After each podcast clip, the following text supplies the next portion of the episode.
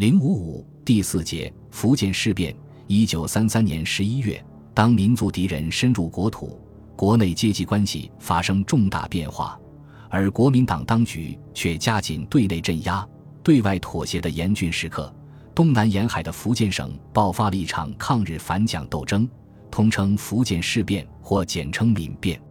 发起福建事变的政治力量，主要是从国民党分化出来的抗日民主派李济深。陈明书和黄其祥等第三党人，其军事主力是蒋光鼐、蔡廷锴二将军统帅的十九路军。该军驻地福建省，则成为其依托的基地。闽变的发动者毅然采取联合共产党的政策，与红军签订了反日反蒋初步协定。他们揭起推翻国民党蒋介石独裁统治的旗帜，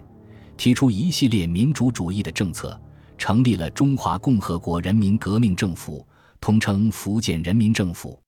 虽然限于当时的主客观条件，这个政府的一系列举措未能有效实施。在蒋介石纵横捭阖、以军事进攻和分化瓦解相结合的压力下，仅存在五十四天便告夭折，但其业绩及历史意义是不可磨灭的。